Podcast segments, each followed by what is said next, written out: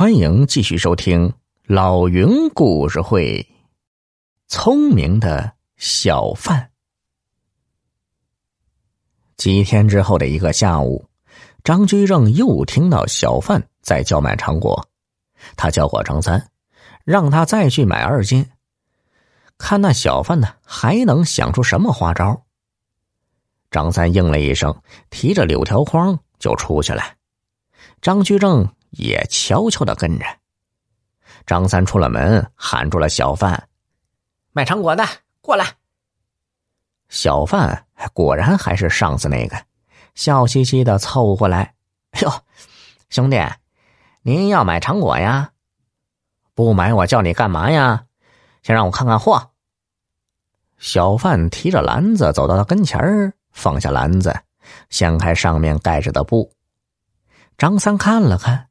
那些花生饱满鲜亮，一看就是上品。他还特意翻了翻下面，也都是好货。说定了价钱，就让小贩给他称了二斤。小贩称完花生，倒进张三的筐子，收下了银子，就要离开。张居正啊，叫住了他：“慢着！”小贩就站住了，不慌不忙的看着他。张居正叫过了张三。从筐子里抓过一把花生，只觉得入手很沉。他剥了一颗，这才发现花生很潮啊！一看就是让水给浸过了，但外皮呢却显得很干。小哥，你这花生是怎么回事啊？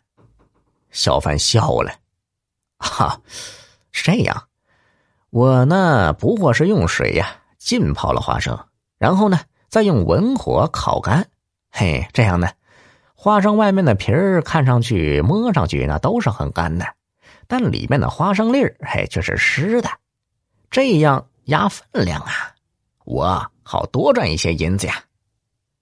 张三发觉自己又上当了，在张居正跟前丢了人，握着拳头就想扑过去打小贩，张居正喝住了他，对那小贩说道。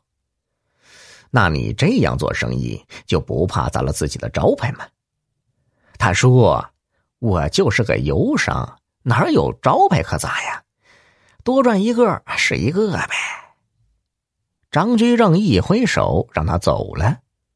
张三气呼呼的说：“大人，如此奸商，应当惩处他。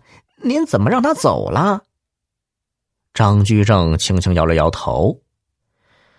他的潜台词还在后面呢，咱们把他送官，他只说这花生存下来就是这样的，他未曾做过手脚，咱们又没证据，反倒被动了。卖个花生就能想出这么多花花肠子，也真是难为他了。他还会再来的，你先想好了，到时候定要先揭穿他，灭了他的威风。张三忙着点头应了。几天之后啊，那小贩果然又在外面叫卖。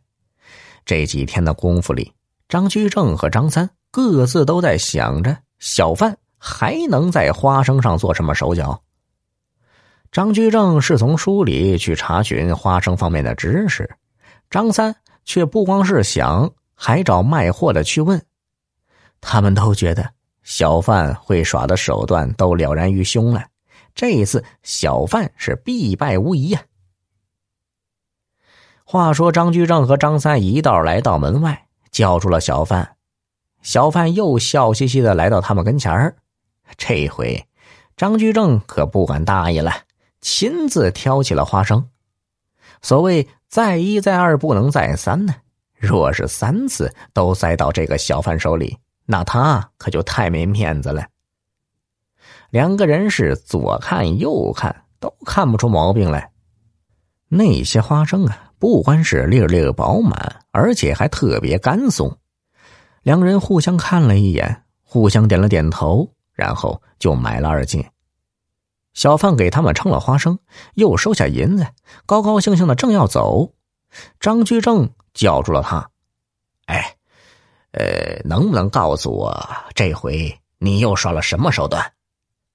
他说：“我能耍啥手段呀？我这回呀，那可是老老实实的做生意了。你可不是老老实实做生意的人吗？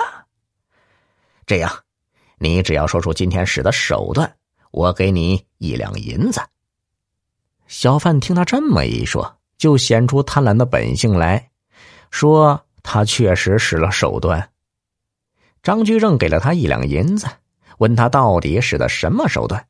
小贩说：“其实啊，我这回使的手段很简单，哎，我就是用了八两秤。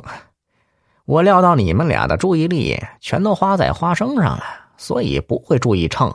我呢，就用了八两秤，呃，这就少给了你们几两花生，嘿嘿，就这么回事儿张三是怒道：“啊，你，你三番两次欺骗我们，我们哪还能放过你啊？大人。”咱们抓他报官吧！如此奸商，不惩戒不行啊！张居正却摆摆手：“嗨，如此奸商，以后哪还会有客户啊？就让他自己接受惩罚吧。”张居正并没有把小贩送官，却并非是他有心要姑息他，而是有更重要的事要做。当下呀。皇上让他主持大明和鞑靼的互通贸易的事宜，他正想着该订立什么条款，才能让这个举措具有长久的生命力，让双方百姓都获益。